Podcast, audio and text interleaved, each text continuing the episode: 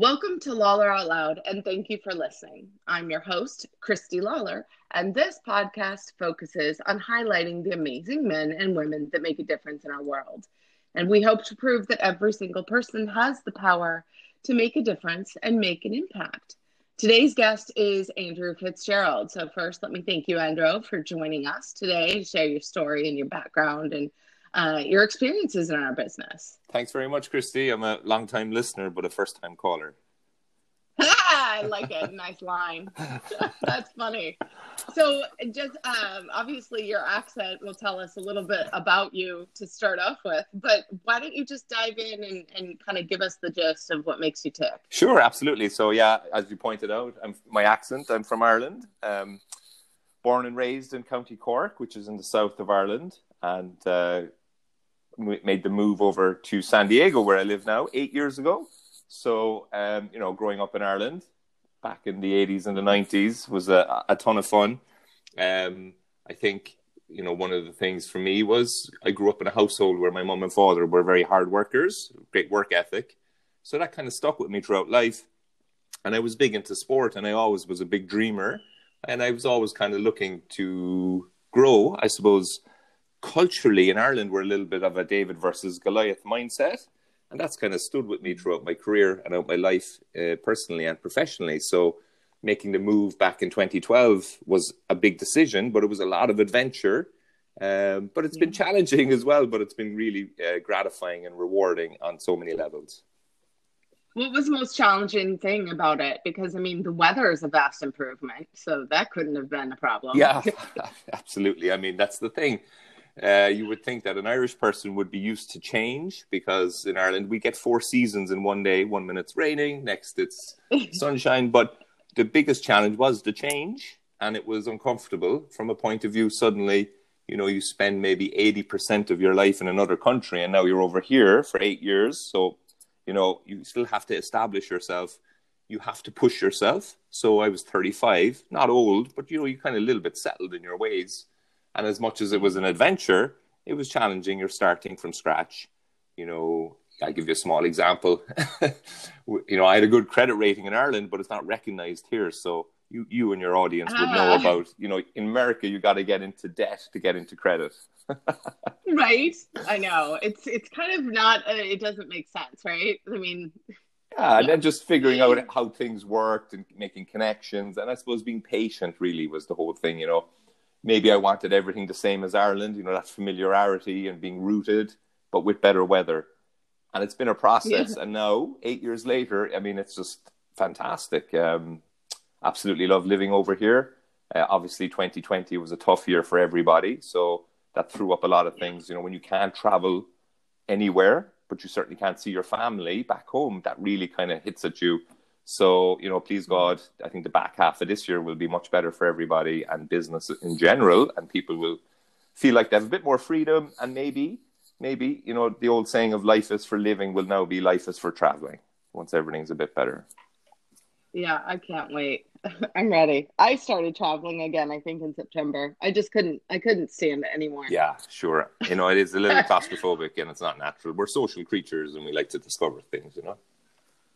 Oh, absolutely. Absolutely. And it was hard just kind of trying to function in a completely different capacity than I'm used to functioning. And I think that that that's something that everybody understands because we all had to make massive life shifts. Um, absolutely. I think everybody's been affected at some level. Um, it can be an employment issue, it can be just a relationship issue, possibly, or it can be just that you feel a little bit isolated. And mental health is hugely important. I mean, probably everybody went through the phase of you know Netflix and chill for the first month of the stay-at-home order. This is great. I get to spend yeah. time at home, but you know what? You don't feel that you kind of earned it. You know, sitting down on the couch just watching TV all day right. long. So I know, I know. It can. It actually too much free time is not a good thing. We know this. Idle hands get into trouble. Correct. Correct. we need a purpose. exactly. Exactly. So, what brought you?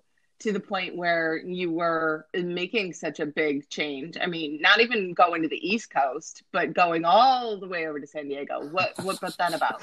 I suppose you couldn't get a further point away from from Ireland, and I wasn't trying to get away from Ireland. But two things: when I was in college, I studied marketing, and a lot of my friends would have gone traveling for two and three months to America.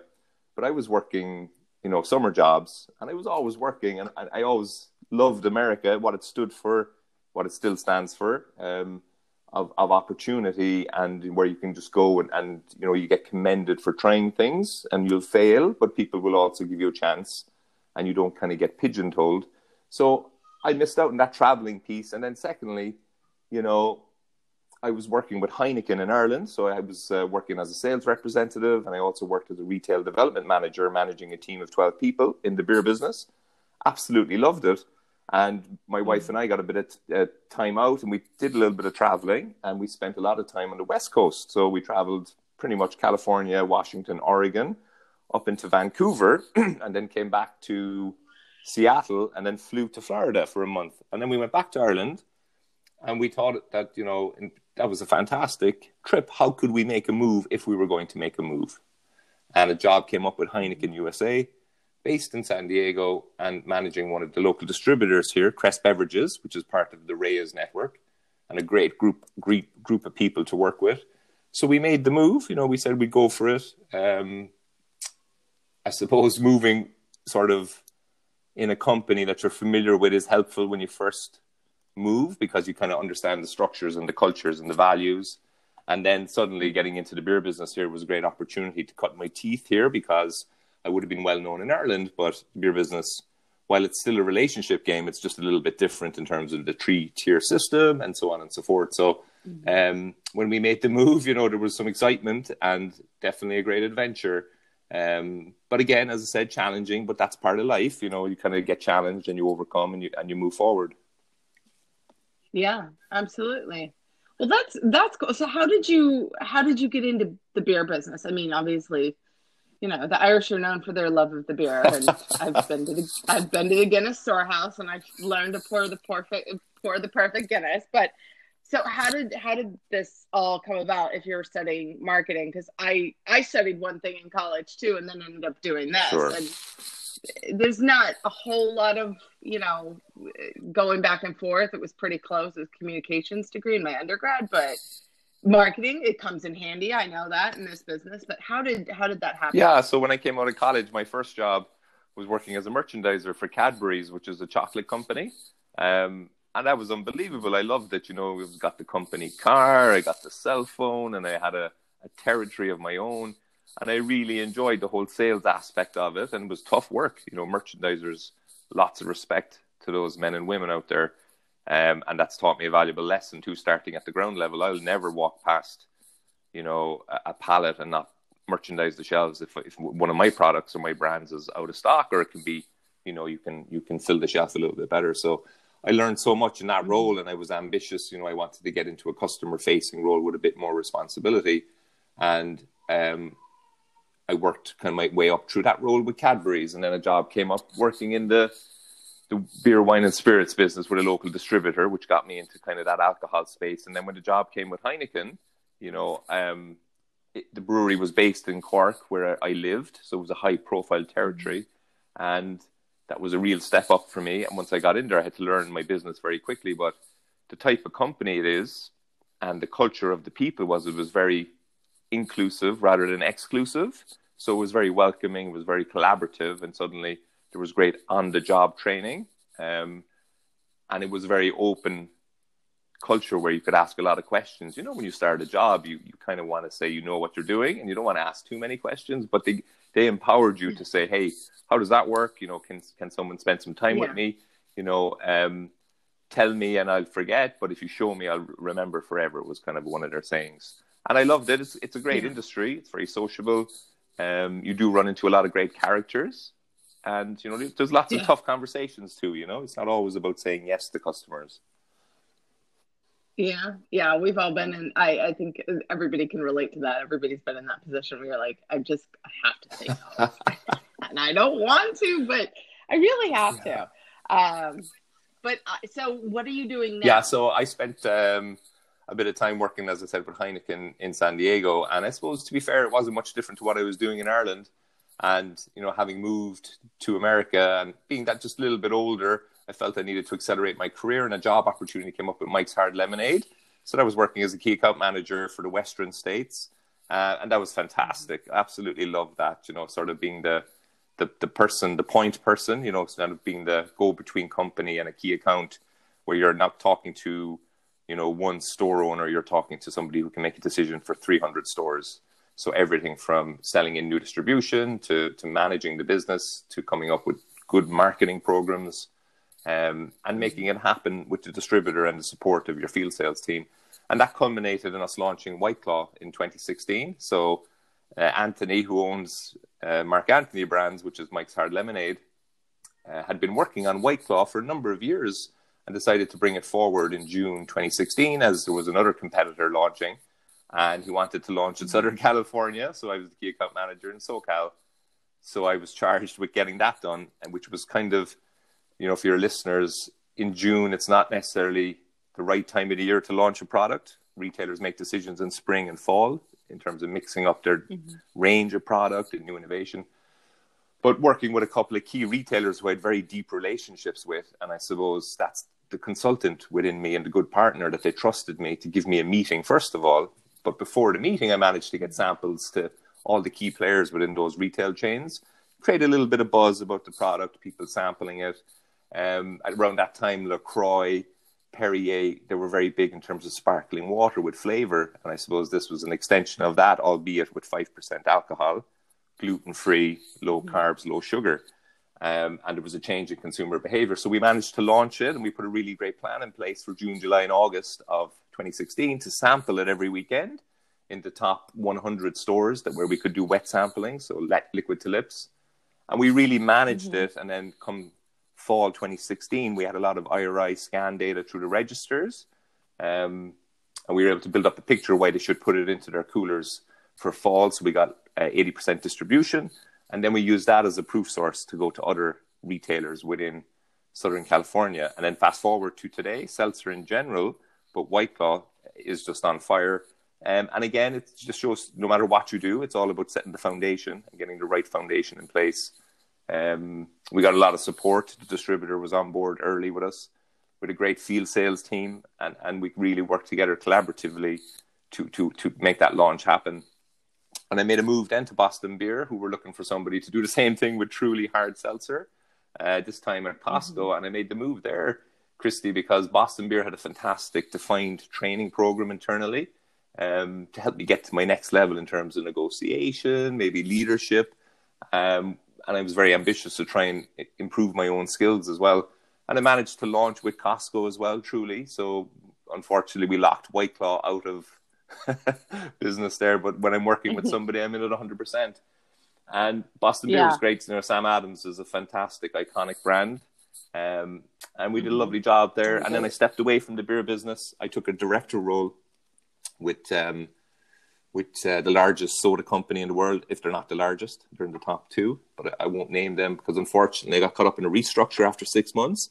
So right now, and last most of last year, I was taking some time out, um, and I have uh, an 18 month old son who has been keeping me very busy. But I feel very privileged yeah. to have seen him take his first steps, uh, hear his first words. Oh, that's cool. And I wonder later in life will I look back on this time and say, "Wow, that was incredible." in terms of having that quality of yeah. time. So I have been doing a little bit of consultancy with a couple of local craft beer companies in San Diego and a couple of seltzer companies, and just trying to help them structure their business, um, helping them to define their vision, uh, their values, and then how to go and actually win business with retailers because there is a process um, in making that happen. Yeah. Uh, and you know, I'm enjoying it. Uh, may have a new opportunity in the next coming weeks, so we'll see how that works out too. Well, Thank you luck. very much. Yeah. Good luck. I know it's yeah. You don't. I I have two boys. They're eight okay. and six. I missed the oldest ones. I missed his first steps because I was on sure. the road. The youngest one, I missed his first word. Okay. Yeah. Uh, I was, and it was like one of those things where my husband called me. I was out of town for one night only, and he's like, "Tillman just said his first word." I'm like, "No!" He's like, "It was mama." Uh, and I'm like, ah, and you never get that oh. back. I mean, there's a, I love all the, you know, you get a million moments. You get uh, just a package full of precious every day. But it's those those key things as a parent that when you miss them, you know they're gone. You can't you can't Yeah. get them back. So at least I got first words out of one of them and first steps out of the other. But I wish I would have gotten all of it. But you know, that's okay. That's okay. Yeah, he's uh, so so I'm glad that you had. yeah. I mean, like we, uh, Alfie was our fifth pregnancy. Unfortunately, we lost the first four kids in the last number of years. So he's very precious, and you know, I think that um, that's part of me has always been very resilient. You know, being very positive. Like there's there's false positivity, but there's also real positivity where you trust yourself that things will work out, and you just gotta, you know, stay on your journey. And now that he's here, he's a he's a great little character, and he's you know you know what he's teaching me a lot of things which us as adults may forget. I look at him and I see him exploring everything. He has no fear. Um, he gets stuck into everything. He'll try everything new. But us as adults, when we get a bit older, we get a little bit cautious, you know. So I'm trying to trying to reinvent myself and be a little bit more courageous again, like I used to be. Right. You mean like how we were raised without bubble wrap? we got hurt a lot as kids. We did Sure, really of course. Yeah, crap. I mean, you're expected to bump your head, but there's other things that we've probably done that were crazy, you know. Oh yeah, us Gen Xers, we're the last ones to like be left to our own devices consistently as part of our upbringing. It, and it served us well as a generation, even if we are a small one. It's it's served us well because right now, you know, we're the ones leading the charge for what's what's happening next, and we're the bosses of the people coming behind us, and so it's kind of you know it's an interesting position to be in. But I'm I'm grateful that up world, and I always try to remind myself that um, my kids can go ride their bikes around the neighborhood by themselves because I was doing it when I was younger than they are. Yeah, I think that you know, So- you, you know, yeah, And they're, I think they're probably smarter than I was. yeah, no, it's just getting the balance right. You know, you have to you have to fall and get back up again, no matter what it is in life. So um, you got to make those mistakes, unfortunately. yeah. So any, um, any, any regrets, anything you would go back and change or, or do differently based on your experiences and Yeah, you know, I Kind of I the was journey thinking about life that. has taken you know, if you were to ask me something about that, I would I couldn't pinpoint any big regret. I think that um, it would have been a regret had we not taken the chance to move. And I think at the time when we were making decision, we we kind of felt that. So again, trust yourself, go with your gut. Eh, You know, later in life, I I would have known that that would have been a, a regret not to move to America and experience it. Um, so when you kind of have a feeling about something, you should try and do something about it. I think there's lots of little elements along the way in the journey. I think, you know, for me, I've always been working on just being a little bit more self aware. You know, I think we're all busy. We all get caught up in our own world, but you got to remember other people are going through stuff too, you know. And I think as sales professionals, we can be very, we're extroverted, we're outgoing, we're, we're aggressive in the right way in that we want to get stuff done and we want to move on to the next task. And I think that you've got to remember too that uh, you got to just stop and you got to just you know really be self-aware of how you impact other people. Um, and and I've worked on that really well in terms of bringing people with you. So I'll give you an example. Um, you know sometimes as salespeople we say yes because we know we can get something done but you got to go back to you know people you work with in marketing and finance and you got to kind of sell internally and you got to bring them with you on that journey you know it's urgent to me but it might not be urgent to them so that's just being self-aware so um they were always learning really you know i'm sure there'll be something else that i need to work on and polish in the next few years too Yeah. Oh no, life is a journey. You're always learning something. And I don't mind. I don't mind making mistakes just because that's yeah i mean a new I've, sat in that I'm tons of learning meetings christy different. and I'm, I'm a great person Um, for saying what if uh, i'll always ask that question so what if we tried this what if we went with this new package what if we had this program I kind of get tired of listening to, well, why didn't we think of that in a sales meeting when a competitor does it? So if you can be a what if person, perhaps you you, you know you'll um, you'll try out new things and, and and then you won't have regrets about not trying things. Yeah. Yeah, absolutely. Absolutely. You you regret what what what do they say? You regret hundred percent of the chances you don't take or something like that. I can't remember. There's so many great pearls of wisdom out there and they all get trapped in my tiny little Sure, brain and then sure. they bounce off each other and they never come out correctly. um but um I'm wondering if um what I always ask people this because it kind of gives insight into the character and the and the personal journey of the person. But um, it's kind of a hard question to answer. But what would yeah, you want the you listening know, audience to know one. about you? I'd like people to know that you know Andrew is such a reliable person, you know, and they would always be there for somebody. Um, very understanding and empathetic, but equally, you know, very driven. Um, like if we're going to do something, we're going to do it to a very high standard, and we're going to be professional. That doesn't necessarily mean that um, we won't have fun or anything, but we're going to complete something, and we're going to get there together in a very high standard. Um, you know, I suppose you know, just kind of going a little bit backwards to answer your question as well. I had a really bad health scare when I was 18, 19 years of age. Um, I had a heart issue um, to, to bring down my heartbeat because um, I had a genetic condition which I didn't know about. The, the doctor had to uh, shock my heart, so I was clinically dead for a few seconds. So, you know, I flatlined, if that's the right oh, term, goodness. and then, you know, they shocked my heart back into action. So from then on, I've always you know that that was a huge experience on in my life, um, and I've always thought about it that you know if you can do something in life, go for it. Just to go back to what we spoke about, but I'm somebody who will always be open to everything. So um, you know, be be curious rather than being closed minded. You know. Yeah, absolutely, absolutely. Well, I always, I always, whenever I was like interviewing for a new job or something, um, and they get asked like well if you have no experience doing this what makes you think that you'd be comfortable doing it and i'm like because mm-hmm. i've never had any mm-hmm. experience mm-hmm. into any job i've ever taken prior to getting into it and I've I, have i have said no. The first time I was promoted in my career, I turned it down. I was like, I know I didn't study marketing in college. I don't know anything about marketing. I feel like I would fall flat sure. on my face. I'm really good at being a newspaper reporter and an editor and this is my this is what i know i can do well. And i'd hate for you to kind of put me up for this position to kind of like lead this charge to start marketing on this mm. massive level when i don't have the background.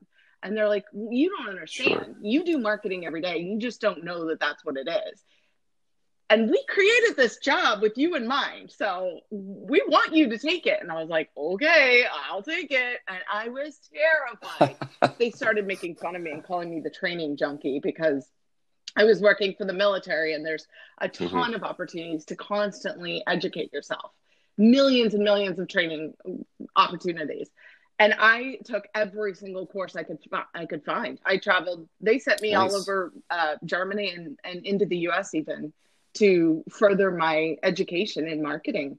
And um, so it was it was huge. And I was like, yeah, make fun of me, call me a training junkie. But I admitted I didn't know what I was doing when I started this. I, so yeah, I suppose that's uh, okay. I'm a training junkie. possibly from a bit of self doubt, but you know, I think uh, if you can, you know, the, the, another saying is, you know, the water is great, just yeah. dive in and get in there and figure it out. You know, again, we mentioned earlier about asking questions exactly. if you don't know something. I mean, if I if I knew the answer, I wouldn't be asking you. So if people can just remember, you know, not everybody has the answers, and somebody asking you a question, it's okay. You know, um, it's funny. Like I, I, I yeah, I've I found my I found myself to admit you don't know my jobs uh, yeah. both in Ireland and in America being very approachable, and that's only because people have approached me and they'll say, "Hey, you know, my second name is Fitzgerald, so everybody calls me Fitzy." But they'd say, Fitzy, you know, how does this work? I actually don't know, and I can't ask my manager. And I said, mm-hmm. well, I, of course I'll help you out, but you actually can ask your manager. But it's just a confidence thing with people. So I've I found that, you know, I find that really gratifying that people will reach out to me and just ask, you know, because they know that they can trust me, and you know, I won't steer them wrong too, you know. So yeah, I I actually worked with a woman in that role that every time I asked her a question, she was German, and so when I had a question about the German culture or the approach or events or whatever she, i would i would ask her. Mm-hmm. she would give me an answer whether or not she knew sure. and most of the time she was way off. And i just like i was like okay so i definitely want to be the kind of person that admits that i don't know something when i actually don't know because that builds credibility. And so like now i had somebody send me an email this week and they were like, "Oh, can you help my friend? This is what they're looking for." And I was like, "I would love to help as much as I possibly can. Help another, you know, female entrepreneur build her brand. Absolutely. However, I don't have experience in this field, and I often find myself asking my former colleagues for favors. So, just full disclosure, I'm like, I don't want to waste your time, and I certainly don't want you to think that you'd have to pay me for anything either, because I don't I know what it. I'm doing in this area. I'm learning too. Um, but it's it's funny, and I, like people appreciate that that level of honesty because there's nothing worse than somebody giving you the uh, wrong yeah, answer. of course, it's, it's not genuine know, as well. In stone you know, true. People see through that you know? kind of stuff now. It's all about you know being a little bit more open. Yeah. Um, and as you said, you gain yeah. credibility too. Yeah, and people feel like you said, people feel more comfortable coming to you and asking you for help because they sure. know that you're willing to admit when you need help yourself. Um, yeah, so that's a, that was that was a really good answer. I like it. Um, I I always love the answer to that question because it's it's never the same because it's so unique to the person. Um, but before we head off, I want to know. Sure, yeah. So uh, LinkedIn um, is tell us how people where can I hang out you. for business. So you just find me under Andrew Fitzgerald. I think I have a title up there of Senior National Account Manager and Builder of Brands and Certified Cicerone. So always looking to make connections. And then on Twitter, I'm Andrew Fitzger12. Okay, cool. And I'll put your links in your bio too, so Thank people can much. just click and contact you directly. But this has been fun. I'm, I'm, I've enjoyed our, our little conversation about your life's journey, and I'm, uh, I'm hoping that we'll connect again in, in our various career trajectories. Absolutely, and, thank we'll you, Christy, for having me on. You know, I've been, as I said, a long time listener, but I've been impressed too with your own journey, of which I, I, I know about. So. Uh, you spoke openly with your own audience and you know in the first early episodes so good for you too okay Oh, thank you so much.